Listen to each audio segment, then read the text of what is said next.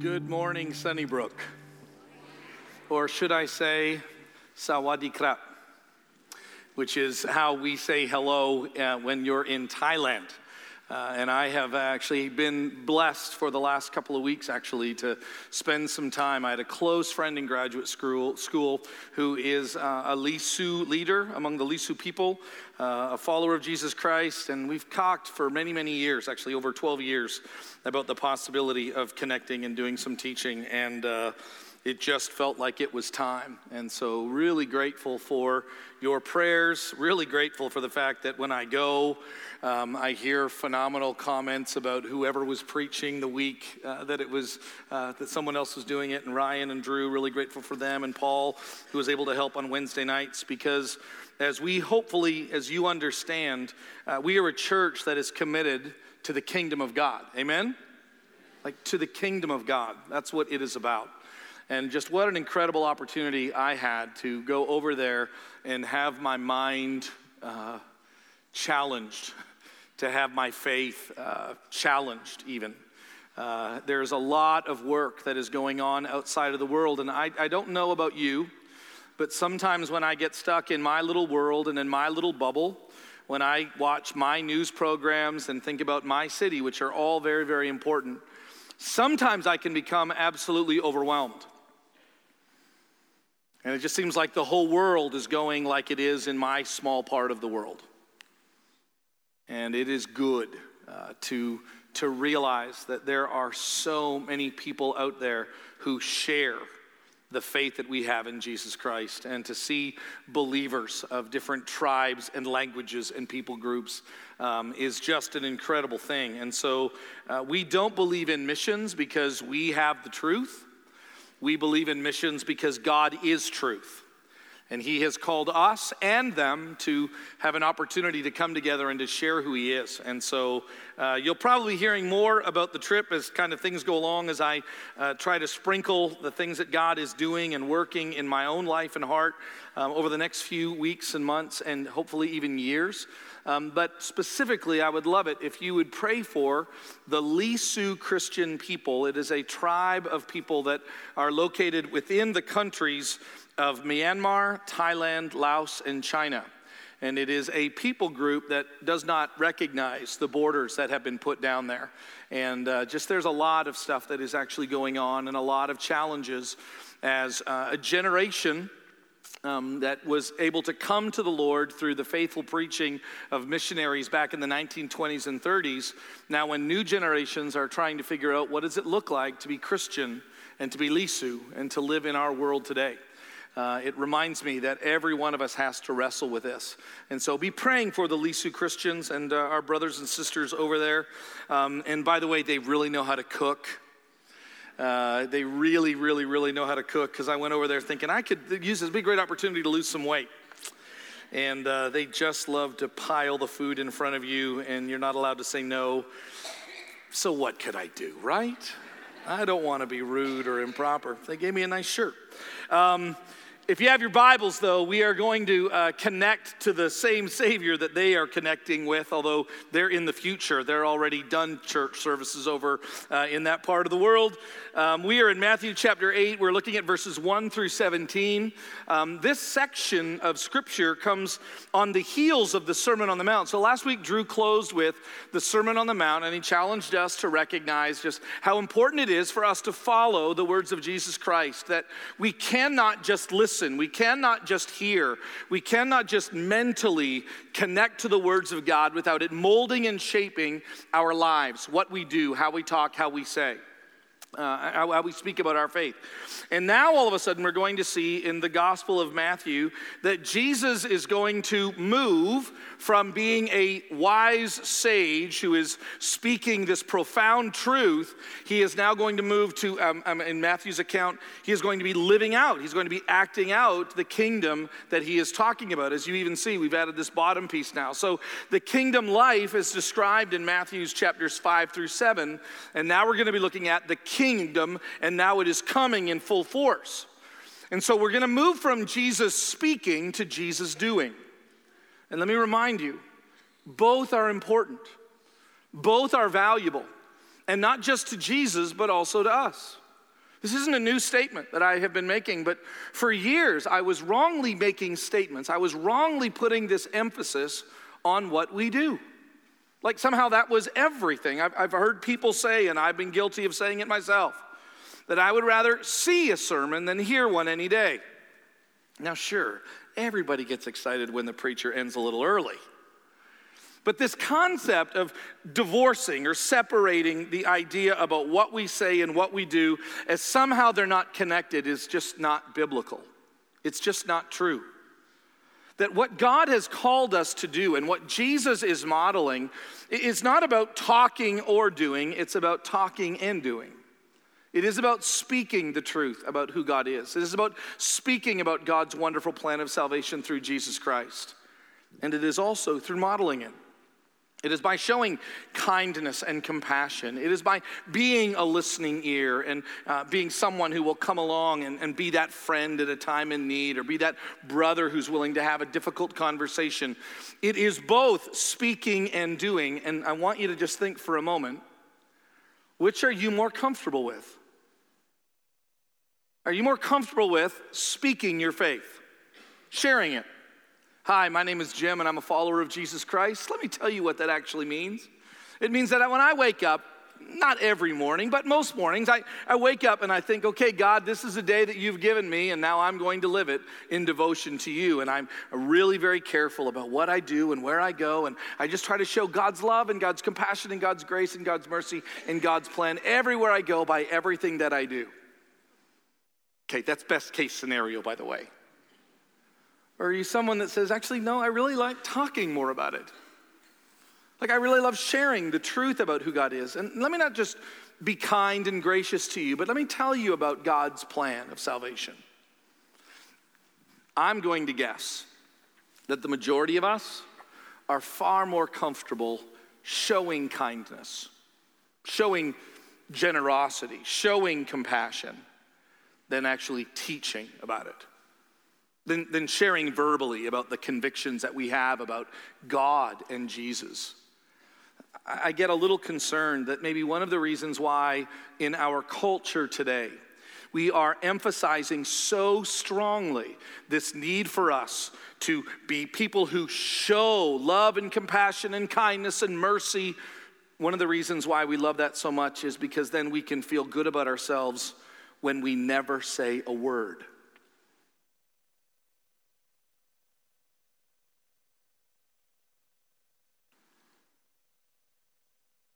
And as a church, we need to break the silence as we live out our faith. Like both are necessary. And we'll actually see why both are necessary as we look at this text this morning. Now, I want to remind you of, a, of an image that we used earlier in this series. Um, it describes what is happening in the life of Jesus as we move through the Gospel of, uh, the Gospel of Matthew. Um, early on in the story, Jesus was much by himself. As Matthew begins, Jesus is starting his ministry and he is speaking about who he is. And as he is teaching the truth about himself, he is in the early chapters, Matthew chapters three and four, he is calling certain people Peter, Andrew, James, John. Um, uh, he hasn't called Matthew yet, but he's called a number of disciples. I want you to come and I want you to follow me, which means I want you to watch what I do and I want you to hear my teachings and I want you to follow me by having your life shaped by my life. My attitude shapes your attitude. My behavior will shape your behavior. And, and there were a number of disciples who said, Yes, we want to follow you. And as we move on, we'll always notice that there's a group of people, religious leaders mostly, but not only, religious leaders who are very opposed to Jesus. When they hear Jesus talk, he's upsetting the establishment. He's not following the status quo. He's not doing what we always did. He, he somehow is just trying to upset everything. And why can't he just get along with everything? And in the middle are the crowds. And what's interesting is the gospel moves on. The, the crowds, instead of gravitating closer and closer to Jesus, as we know by the time it ends, there's a group of people, the crowds, many of whom I'm sure were healed by Jesus, many of whom were fed by Jesus, many of whom were taught by Jesus. yell out, Crucify him, crucify him. But in Matthew chapter 8, they're, they're really kind of early on in there. They're, they're, they're early on in their, their journey about finding out who Jesus Christ is. They're, they're still, you know, investigating. They're still trying to, you know, putting their toe in the, in the pool just a little bit at a time. Let's just try to see where this Jesus guy is ultimately going. And that was a really good sermon that he preached the last few weeks. Really loved some of that stuff. And he speaks. Remember how the Matthew, how Matthew chapter 7 ends? And what amazed them the most was that Jesus spoke as one with authority and not as their religious teachers, as the scribes and the Pharisees did. Jesus, but I say unto you, Jesus, build your teaching on my life, for if you do, when the storms come, and the storms come, you will stand. This is Jesus. And now he is showing what this life with him is going to look like. And I want you to remember the crowds are still trying to weigh who Jesus ultimately is. And there are a few disciples who've decided to follow Jesus. There are many religious leaders strongly opposing Jesus. And the crowds, in these chapters, you will see people step up and experience the joy of a relationship with Jesus probably better yet, they will experience the joy of Jesus blessing them temporarily.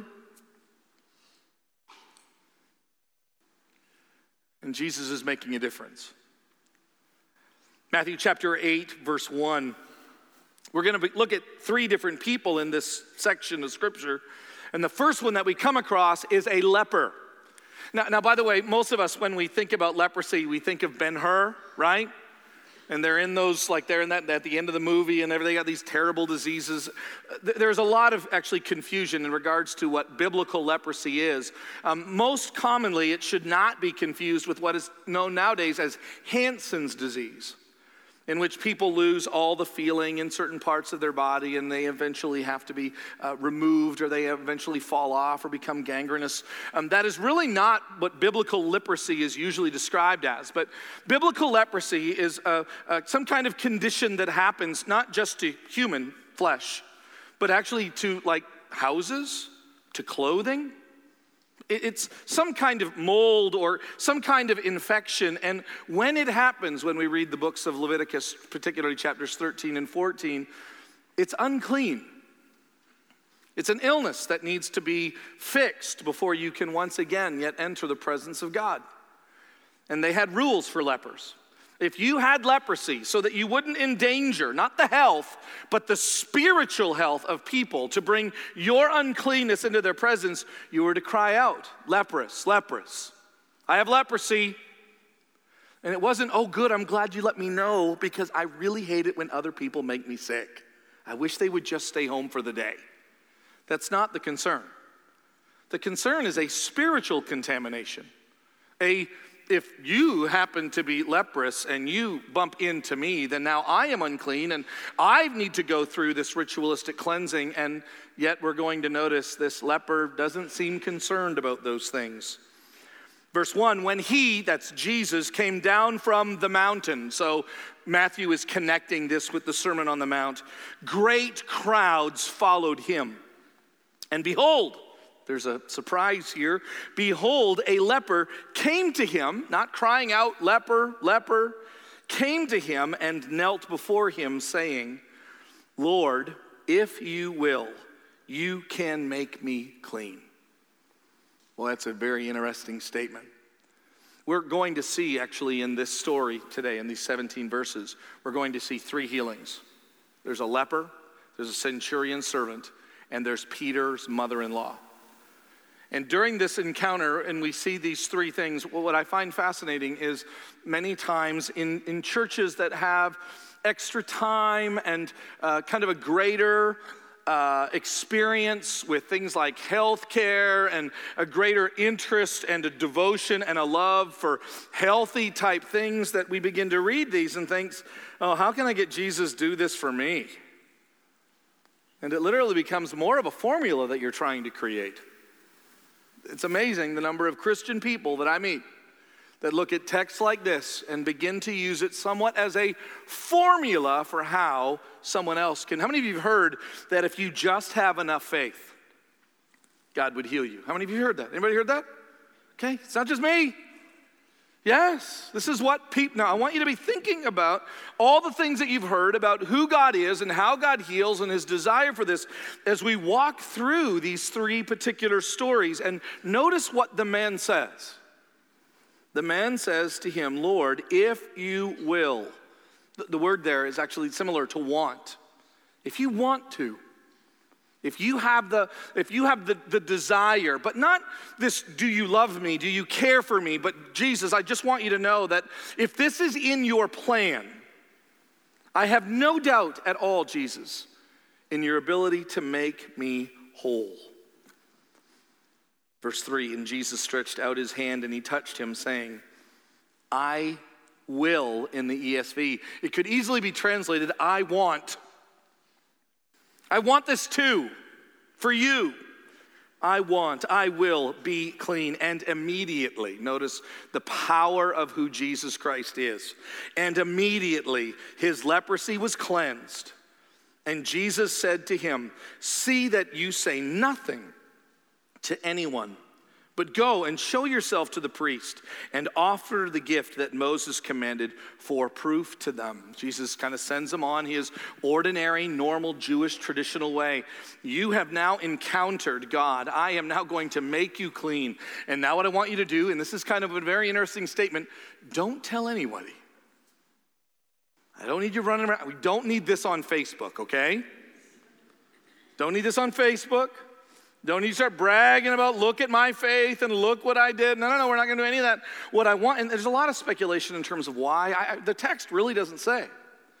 Some people wonder if the reason why Jesus asked for this kind of silence is because he didn't want to create this crowd that is growing to become more and more interested and therefore create kind of an early opposition from the, from the religious leaders. We do know that the more Jesus does some pretty powerful healings, the more that the religious opposition mounts up and ultimately kills him. We don't know exactly what it is. I wonder sometimes if maybe Jesus says, Hey, I don't really need to tell everybody because, like, the number one thing Jesus is trying to do, and I want you to hear this. This was kind of a bit of a, of a, of a revelation to me. It was a few years ago as I was thinking about who God is, and then I think about who I am. I, I began to see myself as kind of like Jesus' cheerleader. Give me a J. Give me an E. Give me an S. I know actually a youth pastor who said was he was spelling it, give me another E. No, it's not J E S E S.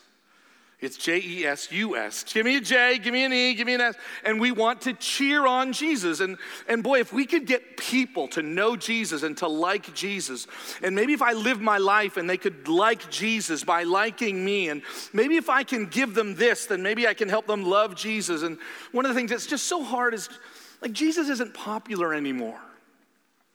It just makes me sad because I bet you he's sad. And a lot of Christians really look at their job or their, their, their value or their importance to Jesus Christ is running around and being his cheerleader.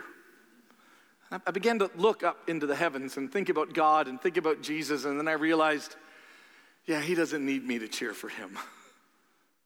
Like Jesus isn't in heaven going, you know, I got this one Facebook page and nobody likes me.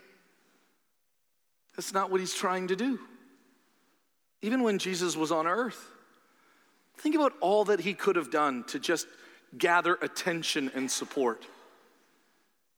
Like, could you imagine? Like, if, if you were Jesus, would you not go some rather public place and just go, watch this, and just start doing crazy stuff? Would that not be what you would do? Oh, yeah, like forget just, we, we know of Jesus raising Lazarus and we know of Jesus raising like Jairus' daughter.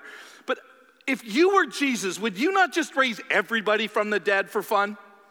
Hey, let's start over again. Let's watch this. I'm going to bring back Moses. Like, think all the things that you would do if you were Jesus. And Jesus says, I really think what he's saying is like, I don't need you to go tell everybody about me and what I did. Like, I really don't need that. What I need you to do is to go and to show yourself. Have a good day. Wow. By the way, that doesn't mean that what we do and how we share our faith, it doesn't matter, but it helps me to realize that Jesus just deeply loved this person and wanted, wanted to heal him so that he could worship again. That's what's at stake. And he just does that. I, I love telling people who have the best of intentions, who look at me and feel this incredible burden. Oh, I just feel like God has given me so much, and I feel like God has given me such a great opportunity or a great position or a great whatever, and I'm just trying to figure out what He wants. I think of this story. And by the way, there are many others that are like this, where Jesus just basically says, Hey, I, I, I just want you to enjoy this. Like, what I want you to do is to enjoy me. Like, what I, what I want you to do is, is, is maybe in, in due time share with other people about the mercy that I have shown you. But, but by the way, there, I don't need you to just get a t shirt, matching bracelet. Like, I don't need all of that. Jesus Christ loves this leper and he heals him. Continues on in verse 5. And when he had entered into Capernaum, this is a city, Jerusalem is down in the south, and Capernaum is a city up on the, on the Sea of Galilee in the north. Jerusalem is where there really is like a hotbed of controversy. It's where the majority of religious leaders who are opposing Jesus actually reside for the most part. Not that Jesus isn't going to have trouble in other locations like in Capernaum and in Nazareth, but definitely we see in the Galilean ministry of Jesus Christ a lot more support. And in this particular region, all of a sudden we're going to see that a centurion, a Gentile, which is strong in actually Matthew's gospel, a centurion comes forward to him and appealing to him, he says, Lord, which is a big word. Now, it could mean anything from sir to Lord. We, we don't know exactly what he understood about the fullness of who Jesus Christ is, but we do know that he knew enough not just to call him Lord, but to seek him out and to ask him for this. Lord, my servant is lying paralyzed at home, suffering terribly. And he said to him, Jesus speaking, I will come and heal him. Centurion replied, Lord, I am not worthy to have you come under my roof. But only say the word, and my servant will be healed. For I too am a man under authority, with soldiers under me. And I say to one, Go, and he goes. And I say another, Come, and he comes. And to my servant, Do this, and he does it. This is a centurion who would have been a leader of century 100. He, he would have been under, like a legionnaire who would have been over him. And he is saying, I get how this whole system works. I grew up in the military, he says, and I'm in the military, and I understand that what you have in this authoritative structure is you have things that we can go and say and come and do, and people who have that kind of authority. And I'm thinking Matthew 7, the very end, and they knows Jesus, Jesus has authority. A man come, Jesus, I know that you have the power and the ability the centurion, I know, I don't even need you to come, he actually says. You just say the word. Man, what great faith. And Jesus continues in verse 10. And when Jesus heard this, this is an interesting phrase, he marveled. Now, hear me. I'm not arguing that Jesus didn't know any of this and was absolutely surprised, but it still says he marveled. The Greek word means to stand outside yourself, like, wow. Jesus marveled, and he said to those who followed him, Truly I tell you, with no one in Israel have I found such faith. I tell you, now, Jesus is going to give some instructions to the crowds. I tell you that many will come from the east and the west and recline at the table with Abraham, Isaac, and Jacob in the kingdom of heaven, while the sons of the kingdom will be thrown into outer darkness. In that place, there will be weeping and gnashing of teeth. And to the centurion, Jesus said, Go, let it be done for you as you have believed. And the servant was healed at that very moment. So, in the middle of this healing story, Jesus actually points out this man has great faith. And by the way, he's not even Jewish. Like he doesn't even have the religious background and the religious pedigree that the rest of the religious leaders have, that many people in the crowd has.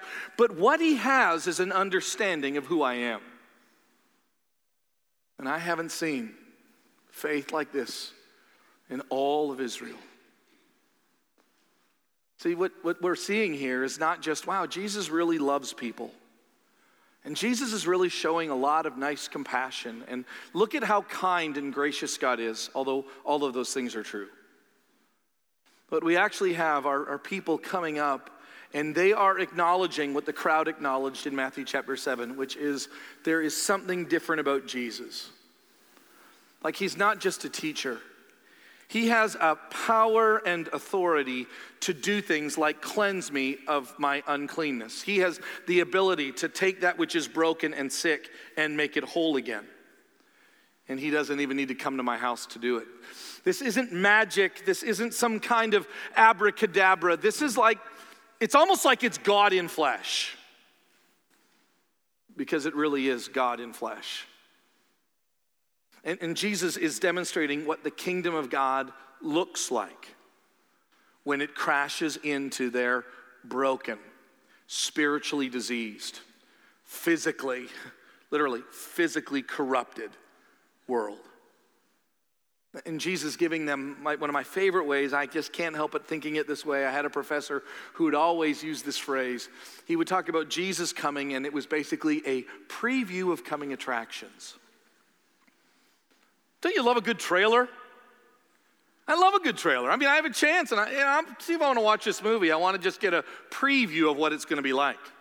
Actually, trailers can actually be a little deceptive. How many of you have been like at a movie theater and you're watching? I think they have like 320 trailers before every movie now, right? But how many of you have watched a trailer and went, "I sure, I need to watch that movie"? And you even remember it, and then you go and you watch it, you know, whatever it is, four months later, five months later, and go, wow, the trailer was better than the movie. What Jesus is doing in Matthew 8, what we actually see him doing is demonstrating what the kingdom is going to look like. I, I really get Ashley's concern and Ashley's complaint. Like, I understand looking at people in my own life, people that I love dear, and I'm asking God, why aren't you healing and why aren't you fixing? Because I saw you do it here, and God, why isn't? And because I, I know that you've done it here, and God, I'm trying to figure this out, and I can't. I just can't nail. Like, if I just haven't, is it my faith? Because if you look at the first story, it's definitely the leper who has the faith. The centurion servant, how much faith does this describe him as having? Answer? Doesn't even talk about it. Oh, okay. So it's the centurion's faith. So maybe if I have enough faith, then my sister can walk again, right? Maybe it's my faith that matters so much. By the way, we're about to deal with the third part of this story, and it doesn't even mention Peter's faith or the mother in law's faith. It's just Jesus decides to do it. When the kingdom of God comes, we will see. It moves like the wind wherever it chooses. And, and God has a plan, whatever He chooses. And, and we should never doubt His love, and we should never doubt His power and His authority. And can I add one more thing? And it's the hardest thing. And we should never, uh, we should never like um, take advantage of or presume that He's going to do exactly what we want. Because there's something bigger that's always happening. There's something more that is always moving. That's, it's not Jim's kingdom, actually, it's God's kingdom. And it's not for Jim's glory or Jim's ease or Jim's comfort or the people that Jim loves the most. It is far deeper and far richer. It is far more, if I could just use the word, complicated. So much so that what we are about to see is that it is going to cost the life of the Son of God to bring about. And Jesus describes that when, when life gets this complicated, and notice what he describes here wow, this, this Roman military guy has all this faith. And then he says this. And, and by the way, there's going to be all these people who have this Jewish privilege, who have this great, rich tradition, and they're going to forsake it. And there's going to be a whole group of people who don't have the heritage and who don't have the, the, rich pedigree of knowing the stories about Abraham, Isaac, and Jacob, and they're going to get into the kingdom because they're going to get me.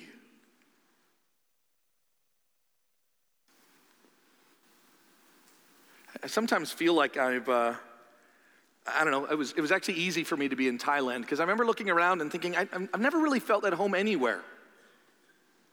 Like maybe it's because my dad was in the military and so we moved every five years. And, and maybe it was because the fact that, you know, my, my dad's parents lived in Quebec and my mom's parents lived in Manitoba. And so even as we were moving, I was never really around grandma and grandpa and aunts and uncles and cousins. And, and maybe it was because once Andrea and I got married, God said, I want you to move to Missouri. Maybe that was part of it.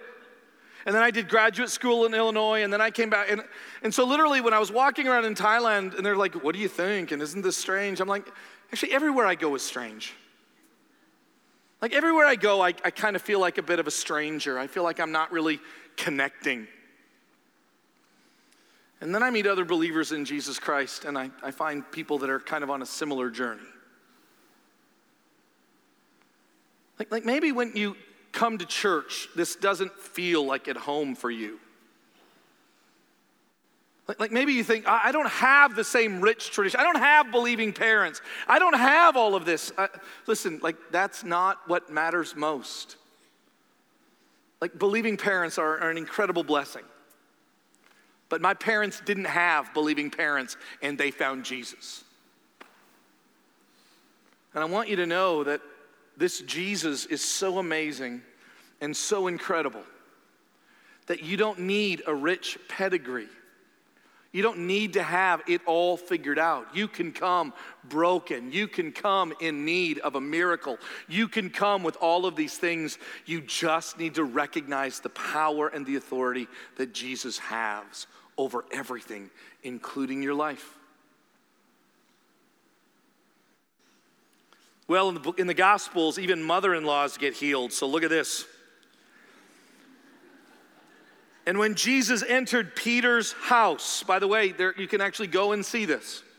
They've, they found, they've unearthed Peter's house in Capernaum. I've been there. And when Jesus entered Peter's house, he saw his mother in law, this is the third person, lying sick with a fever. And he touched her hand and the fever left her. And she rose and began to serve him. And that evening, like once you do that, it's Katie bar the door. That evening, they brought him many who were oppressed by demons, and he cast out spirits with a word, and he healed all who were sick. Like, this is who Jesus is. This is his authority, and this is his heart. The two things that matter the most. Can God make a difference? And does God want to? And the answer is yes. Like, I know it seems like it's no. I know it seems like it's wait. I know it seems like it's difficult, but the answer is yes. God knows our pain. God knows our struggle. God knows our brokenness. God knows our illnesses. God knows our need. How do I know this? Because none of this text is about a leper or a centurion or a mother in law. Look at verse 17. This is how we know. All of this, he says, was to fulfill what was spoken by the prophet Isaiah. He took our illnesses and bore our diseases. That's from Isaiah chapter 53, verse 4. I don't know if you know Isaiah 53, but it's a very popular section of Scripture. And in this section of Scripture, it describes all that Jesus prophesies, all that Jesus is going to do to make the world right again. Isaiah 53, beginning in verse 4. This is an Old Testament prophecy about Jesus Christ. Surely, the prophet writes, he has borne our griefs and carried our sorrows, yet we esteemed him stricken, smitten by God, and afflicted. Verse 5 but he was pierced for our transgressions, he was crushed for our iniquities. Upon him was the chastisement that brought us peace, and with his wounds we are healed. All we like sheep have gone astray. We have turned every one to his own way. And the Lord has laid on him, on Jesus, the iniquity of us all. What Matthew wants us to see is not just that Jesus has the ability and that Jesus has the caring, compassionate heart to make a difference. What he really wants us to see is that Jesus is the ultimate plan of God. And a leper comes up and says, I know that you can heal me of leprosy. And I just got to think Jesus is going to say, You have no idea how much I can heal you of. You have no idea the kind of cleansing that I can bring to you. The leper is thinking, you know, if you can heal me, I can go to the temple again. And Jesus is thinking, do you understand? Like, in just a short period of time, you will not even need to go to the temple, but you'll be able to worship God in spirit and in truth because I'm going to tear down the veil. The centurion says, I know what it's like to have authority, and I say come, and they come, and go, and they go. And, and I know that you have this same power. I, have got this servant that I really love who's paralyzed, and, and maybe he's gonna even die, and I just want you to heal him. Is there any way that you could just say a word? And Jesus is saying, You have no idea just the power that my words can bring. Like, you have no idea the fullness of what I can bring and the salvation that is ultimately going to come. Like if you if you understood exactly what you could ask of me and what I could do, it would blow your mind. And Peter's mother-in-law saying nothing.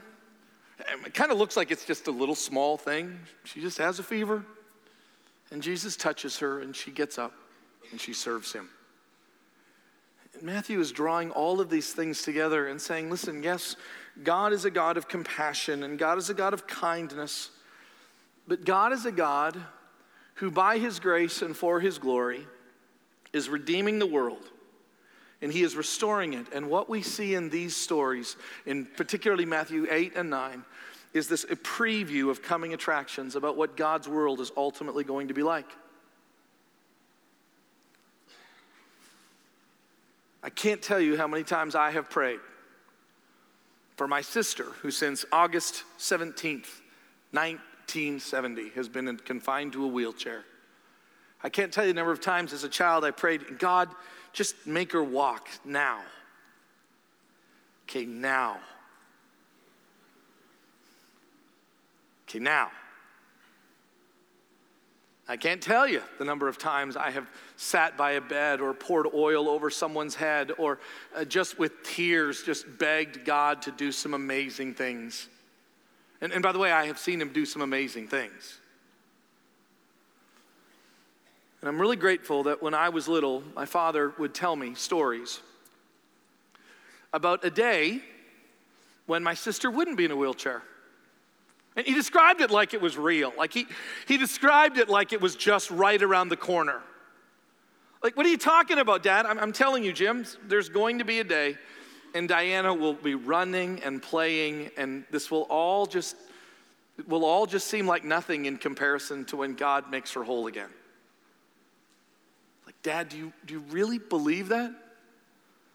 Like, yes, I really believe that. Like, why do you believe that? Well, because, Jim, this is God's plan. And I remember thinking, because it was probably, I was probably eight or nine years old at the time, I was thinking, well, that's just gonna be forever. Like, it's just gonna be forever away. Like, I just, I need it now. I just need it right now. And the older I get,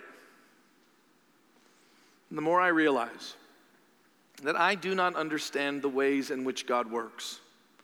And I still think it's great. I still pray, God, I still do this actually, visiting her. Diana's like 60 years old now, you know, lying in a bed, sometimes in her wheelchair. God, make her walk right now. it hasn't changed. I still believe He can if He wants. And I know that one day there will be a, like this incredible connection between what He wants and what is. And in between that time, what He has given me as the greatest gift in the world is Jesus to help bridge that gap. Listen, I get why you're struggling with why God doesn't. And what does God give us to kind of carry us over? Do you know what He gives us? A Savior. He gives us what we really need. Because more than that man needed to be cleansed, he needed to be saved. And more that that centurion servant needed to be healed, he needed to be saved. And more than that fever to be lifted, Peter's mother in law needed to be saved. And that's what Isaiah 53 is all about. And that's what Jesus is all about. Please, do not get wrapped up in a way of thinking about God and living your own faith where you are moving from prayer request to prayer request, asking for temporary things. Realize that one that you are speaking to and the one that you are speaking through is far more, it's more capable of far more than you could even imagine. He is our Savior. Let's pray. And so, God, I thank you for Jesus and the full reality of who he is. I thank you for the fact that he comes as more than just a teacher and more than just a uh, kind of a wise person who's going to give us great insight on life. I'm grateful for these stories which demonstrate the power of what he is capable of. But more than that, God, there's just no way to look at this text, and even Matthew won't let us look at it without thinking about the cross. And so I thank you for that. For the fact that the only way that any of us find healing and ultimate spiritual healing and forgiveness and renewal is by what Jesus does on the cross. And may that never be something that is secondary to us. I pray that that would be our best and most proper understanding of who He is. And God, from the full reality of Jesus, may we give our lives completely to you, for you. It is in the name of Jesus we humbly pray. Amen. If you would love to continue this faith conversation, we would love to continue it with you. There will be people down front. We love you guys. God bless, and we will see you Wednesday night.